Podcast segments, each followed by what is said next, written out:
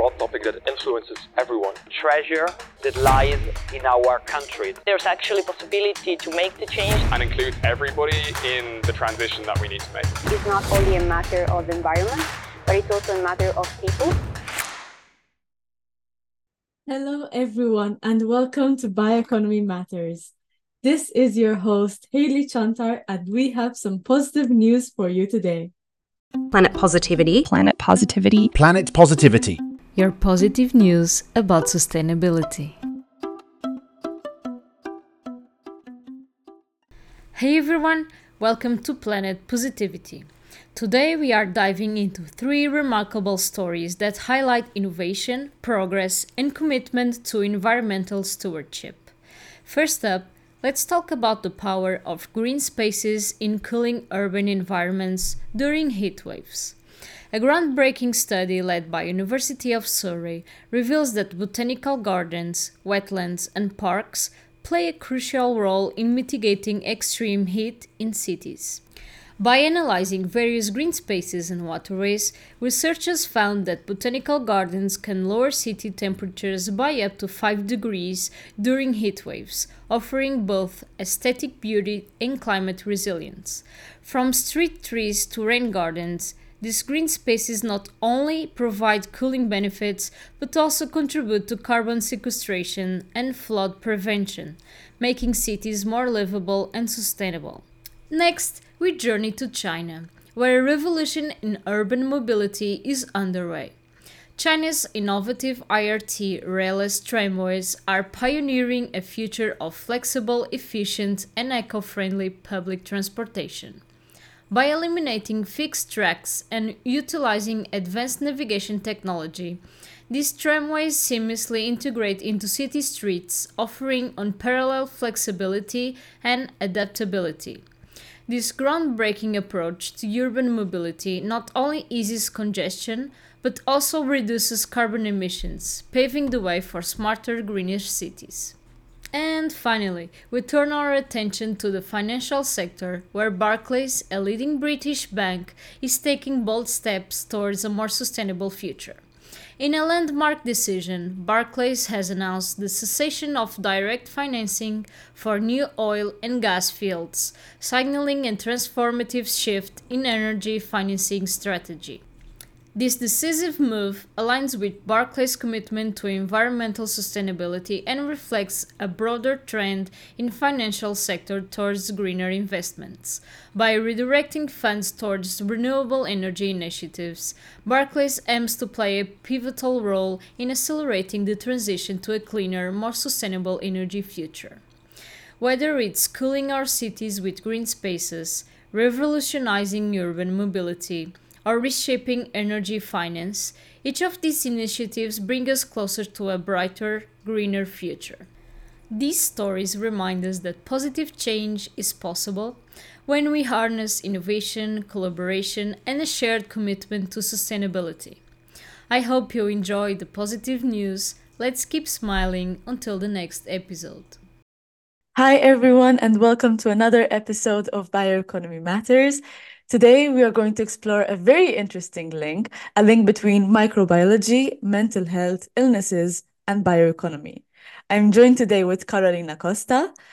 Uh, Carolina, before we dive into our discussion, which honestly I'm very excited for, could you please take a moment to introduce yourself to our listeners, tell us a bit about who you are, what you do, and any projects or passions that you're currently working on? Yeah. So, first of all, hi, Haley, and Hello. hi, everyone. it's a pleasure to be here with you today, and thank you so much for inviting me. So, I'm Carolina. I'm a microbiologist. I have a bachelor in microbiology and a master's in applied microbi- microbiology. So, I really like microorganisms. and I'm currently in my final year of my PhD in biomedical sciences. And what I'm studying right now is the human microbiome and its impact on human behavior, uh, personality, and mental health. So basically, its impact on the brain. And I'm doing my research in University of Porto in Portugal and also in the University of Oxford in the UK. Amazing. Okay, so a very well accomplished guest we have here today. Thank you. So, to begin with, uh, let's start with the basics. So, the aim of this podcast is to break down what bioeconomy means and what it means in different fields. And since you come from a scientific perspective, uh, could you explain to our listeners who might not be so familiar with what bioeconomy means, but from a scientific perspective? I will try. so, according to the European Union, bioeconomy means using renewable biological resources, and this can be anything from micro microorganisms and crops and forests and animals to produce um, food or animal feed, ma materials, energy. So basically, the goal of the bioeconomy is to create new products and new services um, create economic growth that is aligned with sustainability.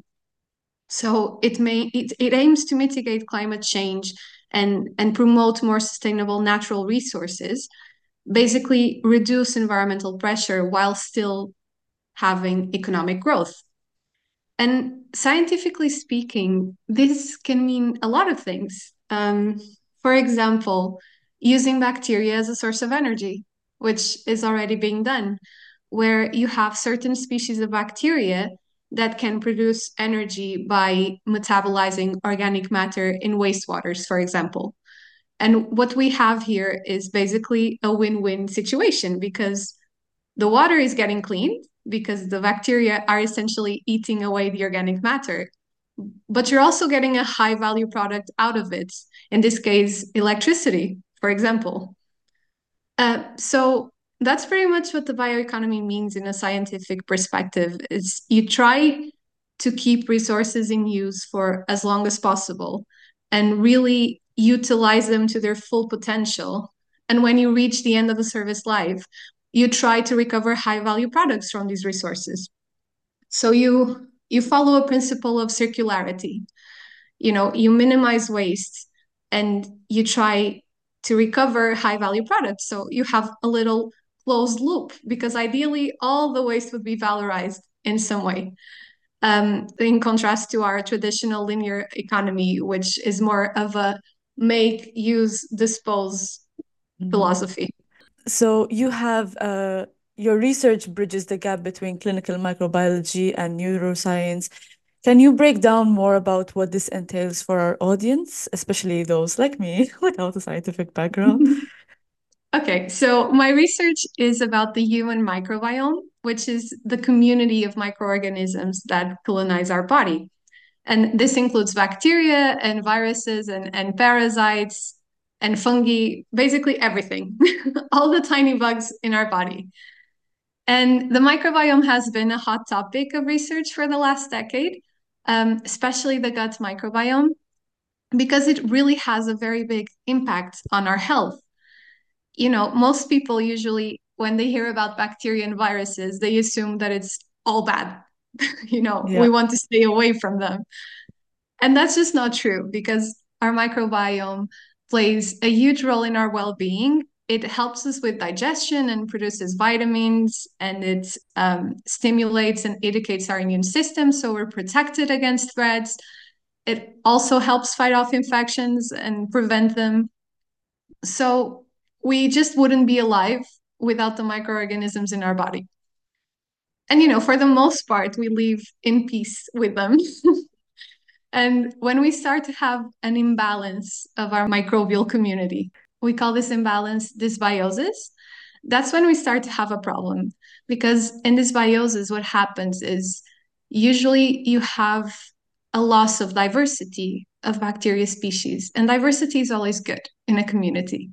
So when you have an imbalance, usually potentially harmful bacteria will proliferate and beneficial bacteria will tend to disappear. Okay. So you'll have more bacteria that can cause infection and inflammation, and that's just not good. and this dysbiosis is associated with a ton of health issues. We already know that, like a ton. from obesity to diabetes to cardiovascular diseases, autoimmune disorders, and, and even some, some types of cancer. So, So it's yeah, the organisms inside of us that result. they can have an impact. Yes. Oh, Of course, it's not, they're not the sole culprits because the, these are all multifactorial uh, disorders, but yes, they do have an impact. And for you to have an idea of how much the microbiome has an impact, there's a really cool study that they did with mice where they had obese mice and they hmm had um, thin mice, and they transferred the gut microbiome from the obese mice into the healthy mice. And they didn't change the diet, they didn't change the environment, they didn't change anything else. And the mice became obese as well. Yeah. Wow. So that's how much the microbiome actually has an impact. And and that's why some researchers call it the last human organ to be studied because it has such an impact that it's like an organ, basically. Yeah. Well, I, Yes, I didn't I didn't know. I mean, I knew there was something like within our gut or anything, but I didn't know it would had this much of an impact on it our does. lives. Yes. And and we've known about this for a little while, but only very recently did we realize that this actually has an impact on our mental health as well. hmm And I know it sounds kind of like science fiction. That's what a lot of people tell me. Because it's like, how can the bacteria in my gut affect my brain? That doesn't make any sense. And I get it. But the truth is, they they really can because um, the bacteria in our gut can actually communicate with our nervous system, and so they can indirectly communicate with our brain. Um, yeah, and they do this through a series of mechanisms that we call the gut-brain axis, where basically they're involved in the production of neurotransmitters, you know, like serotonin, for example, and other molecules that communicate with the nervous system. Um, and also, bacteria can cause inflammation, which we know has an impact on our brain and is very associated with me- mental health symptoms, like anxiety, for example. Um, so yeah, they can absolutely, the gut is absolutely communicating with the brain, and the brain is also affecting the gut. So it's like there's the directionality here. And a really good example of how the brain can affect the gut is when we're really, really nervous and Mhm. suddenly we get a tummy ache or we have to run to the bathroom. Ah, look at that. I know that like my grandma's dog, she uh pees when she's excited. So maybe the, organisms are functioning a bit too well. Uh, yes, because you know, we have when we're stressed, our brain starts producing cortisol and all these molecules that are going to affect our peristal- peristaltic movements in the gut, and it's just going to change everything. So we have the gut affecting the brain and the brain affecting the gut. It's a complicated process. Well, thank Um, you for laying the foundation of all these yeah. organisms. Um, so now diving into more bioeconomy. So the application of microbiology in the realm of bioeconomy. You already mentioned a bit that it's, like renewable resource. Are there any specific projects or innovations with regards to this? Yes. I think there's a lot that you can do with microbiology when it comes to bioeconomy. Um, I can give you some more examples where we have like bacteria and yeast converting wastewater and, and feedstocks that would be just waste. And they're converting it into biofuels, for example, that are alternatives to fossil fuels. And you have the same being done um, from food waste, like converting food waste into biogas, meaning you have less waste to dispose of, and you also have a renewable energy source that you can use. So again, those win-win situations. Mm-hmm. And um, composting is another fun application because you know the microorganisms break down the organic matter. So you're again reducing the amount of waste that you'll have to, you know, that ends up in landfills. And you have compost, which can be used to improve soil quality and support the agriculture and food production. Food production is another great one because microorganisms can be used to produce, for example, high quality proteins. So you can reduce the reliance on more environmentally damaging protein sources. And, and some microorganisms themselves can be an excellent source of protein, like spirulina, for example, which is mentioned a lot as a superfood. Like you see people adding it to their smoothies. Oh, but what is it supposed to do? It's just a really good source of protein and nutrients. So it's just Is it yeah, the it's the protein powder? Yeah, it, it's it, you can add it to protein powder. It's like this blue greenish um, color. It's a supplement basically, and it's just you know it's again a renewable resource. Oh, microorganisms can also produce biopesticides, which is really good because we know that chemical pesticides have adverse effects on the environment and our health, so they're just bad. Um, we have microorganisms breaking down pollutants, so they help clean up contaminated soil and water. Some can clean crude oil, some can clean heavy metals and pesticides and even dyes from the textile industry. Oh, and bioplastics. Bioplastics is a really exciting one. Uh, microorganisms can produce bioplastics from renewable resources like wastewater and even cornstarch. And what's great is that these bioplastics, first of all, reduce our dependence on fossil-based plastics, and they're 100% biodegradable. So we're really reducing plastic waste in the environment. And and that is actually how I first heard about bioeconomy. Because I was Oh, yeah, I was lucky enough to work on a project between my master's and my PhD yeah. where we did exactly this. So the university had a partnership with the brewery industry, and they were providing us with beer waste, and we were using it to feed bacteria that would break it down and produce uh, bioplastic particles that were 100% biodegradable. So the goal was to recover these particles and use them to create the packaging for the beer, oh, which Oh, is a wow. yeah, which is a great example of circular bioeconomy. So you have the Yeah. waste being valorized and used in the same industry. That sounds like such a fun and exciting project. Like, Yeah, it was really fun. I if I had a for a scientific background, I, I would absolutely be interested in doing this. My sister does have a scientific background, so maybe I'll Ah, that's cool. push her into this. You can completely create your own beer and the packaging all in one.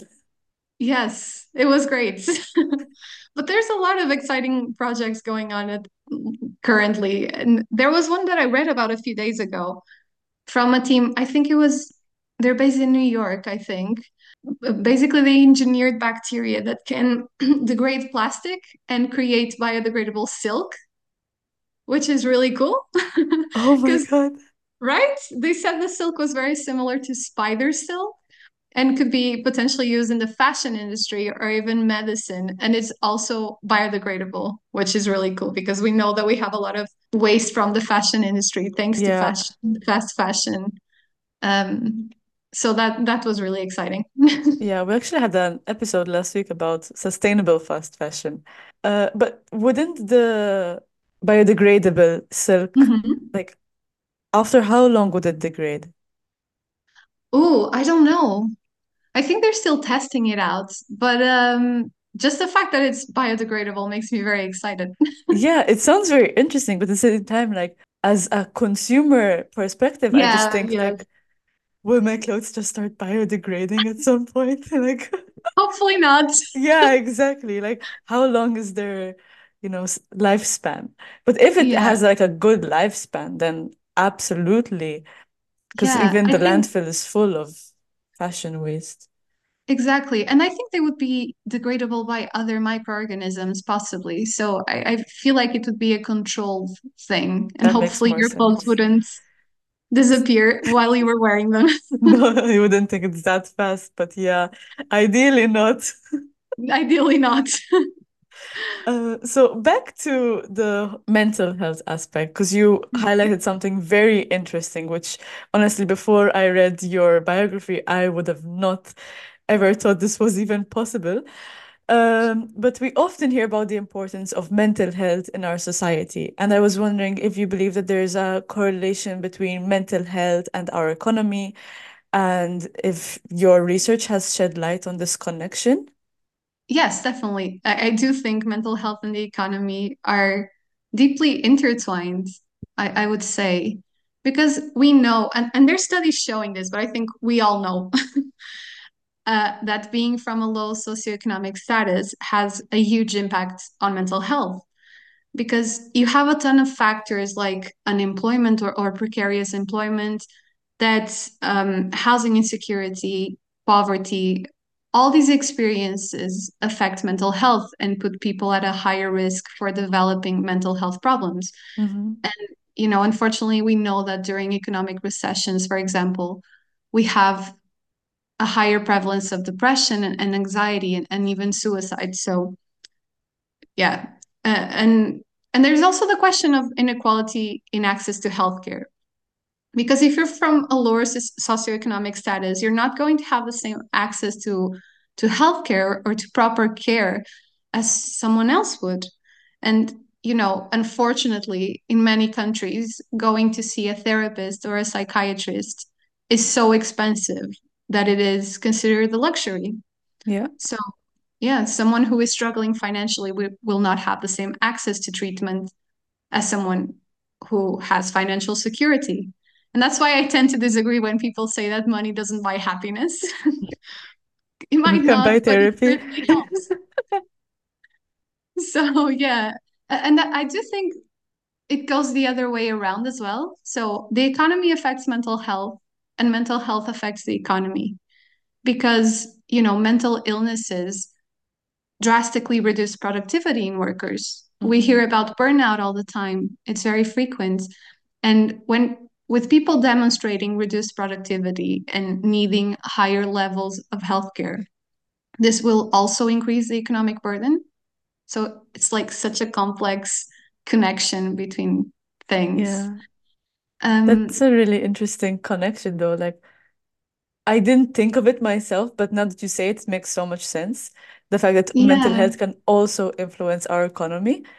Um, and in bioeconomy, we also say, like, of course, we want to promote a bioeconomy because, yes, it's better for the environment, but after all, it would also be better for our health to live in a clean and healthy environment.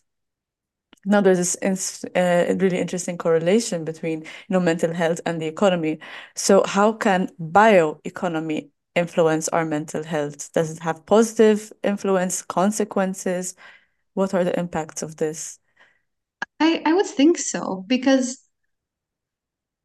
bioeconomy, again, as you said, is supposed to help us live in a cleaner environment, uh, a safer environment, mitigate climate change. I think all of these things will inevitably help our mental health because we see there's a lot of climate anxiety. It's being talked about a lot. So it's definitely something that worries people. And um, now that I'm I'm thinking about my research, and we have we're studying the microbiome, which affects mental health. And you know, the bio bioeconomy also helps with that because when it comes to health sciences, the bioeconomy basically encourages um, that we create and develop new products and new services and new diagnostic diagnostic methods that can promote health.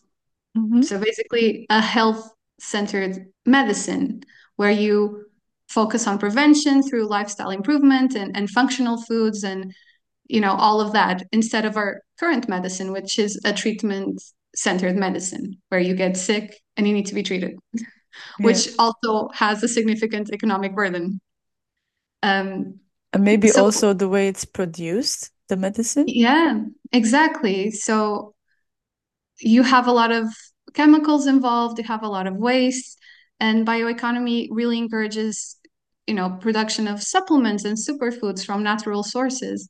And that's pretty much i think where the microbiome shines. Because you know our genes right now cannot be easily manipulated maybe in Mm-hmm. the future. But the microbiome can be modulated can be changed um, to to make us feel better and to give us better overall health and this is right up the alley of personalized medicine, which is a concept that the bioeconomy really connects with. Because instead of having a, you know, a one treatment fits all approach. Mhm. You'll have something person- personalized and targeted. And our goal with our research, and I'm not saying just me, I'm saying every research studying the microbiome, we want to characterize the microbiome and see how it correlates with mental health and behavior and personality and all that, so we can identify targets. And these targets can be used for modulation. And one of the most common ways to modulate the microbiome is using probiotics, which we've pretty much all heard about.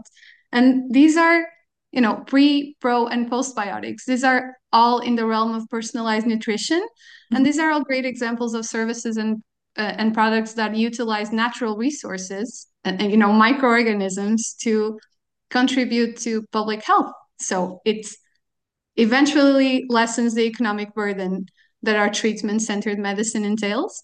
And also, it's a really profitable market because, Yeah. like, I was checking some some values in the Euro probiotics market size.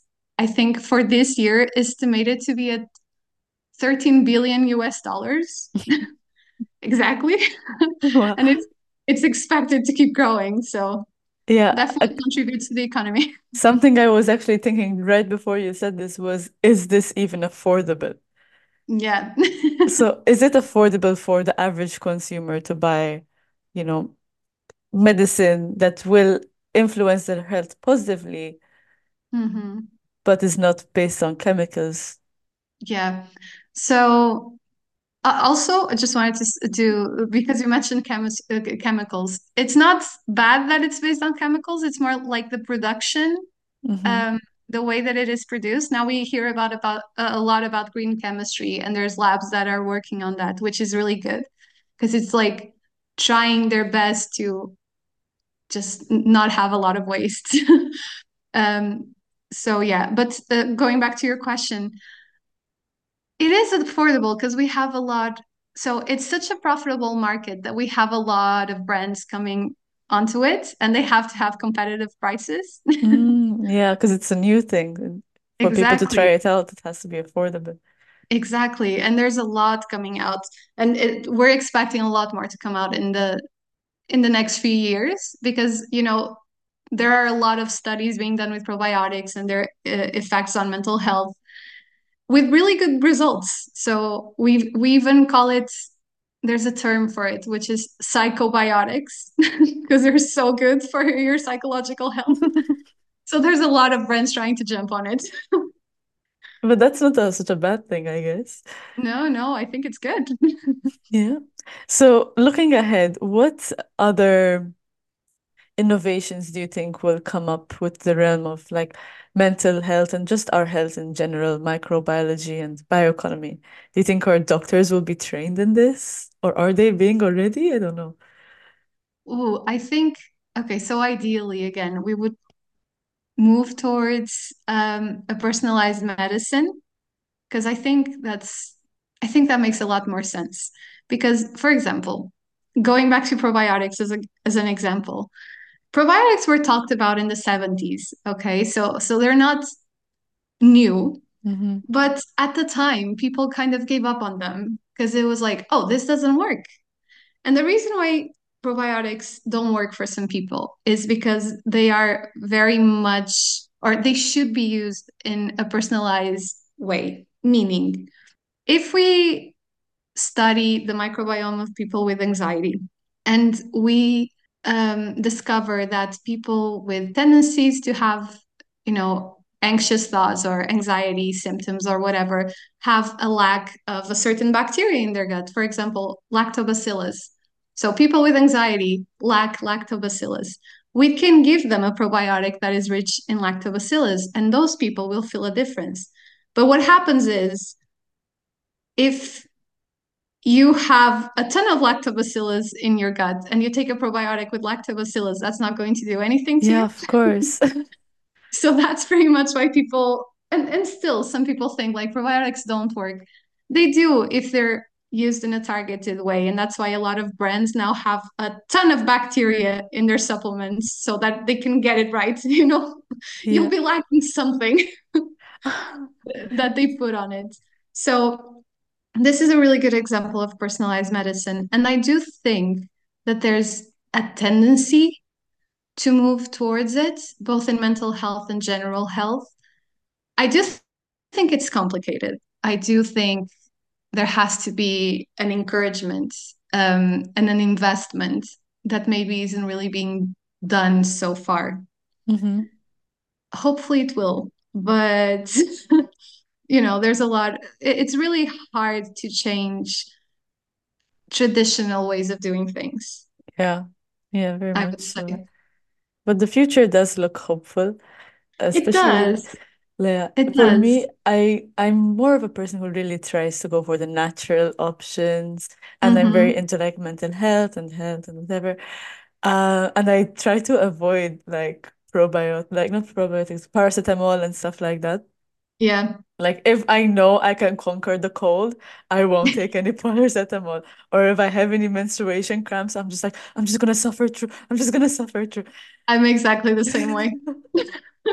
yeah. I'm exactly the same way. I'm like, no, I'm not in, I'm in pain, but not that much pain. exactly, exactly. Yeah, or else I'll just try and go with the older uh, medicine, like I don't know, taking a, cl a cup of warm water with like honey Yeah. and lemon just to like soothe, or like if my throat is hurting, I'd rather take that over like a lozenge or something. So the Yeah. fact that, you know, we're um, the future looks like we're hopefully going to have more personalized medication from like more natural sources. It Yes. looks like a really good future we have ahead. Hopefully for medicine, at least. Yes. Well, amazing. Thank you very much for taking the time to come on our podcast and explain things in a very simplified manner. Like I was able to follow you all the way through, and I really appreciate that. Oh, I'm So, so glad. Thank you. no, thank you. And so, before we wrap up, where can people find you if they want to connect with you? Oh, that's a great question. Probably on LinkedIn. LinkedIn, amazing. Yes. So, um, Carolina Costa. Carolina Costa on LinkedIn. Yes. Okay, that's great. Thank you. Okay. Thank you very much once again. Thank you for tuning in to Bioeconomy Matters. I would like to express our heartfelt gratitude to BioBeo, who proudly funds this podcast and supports our mission to share with you all that bioeconomy has to offer. Our podcasts are released bi monthly on Wednesdays, so don't forget to subscribe and stay connected with us on social media. We are at b.y.a.eu on Instagram and at b underscore y underscore a underscore eu on Twitter or X. And remember, bioeconomy matters and you do too.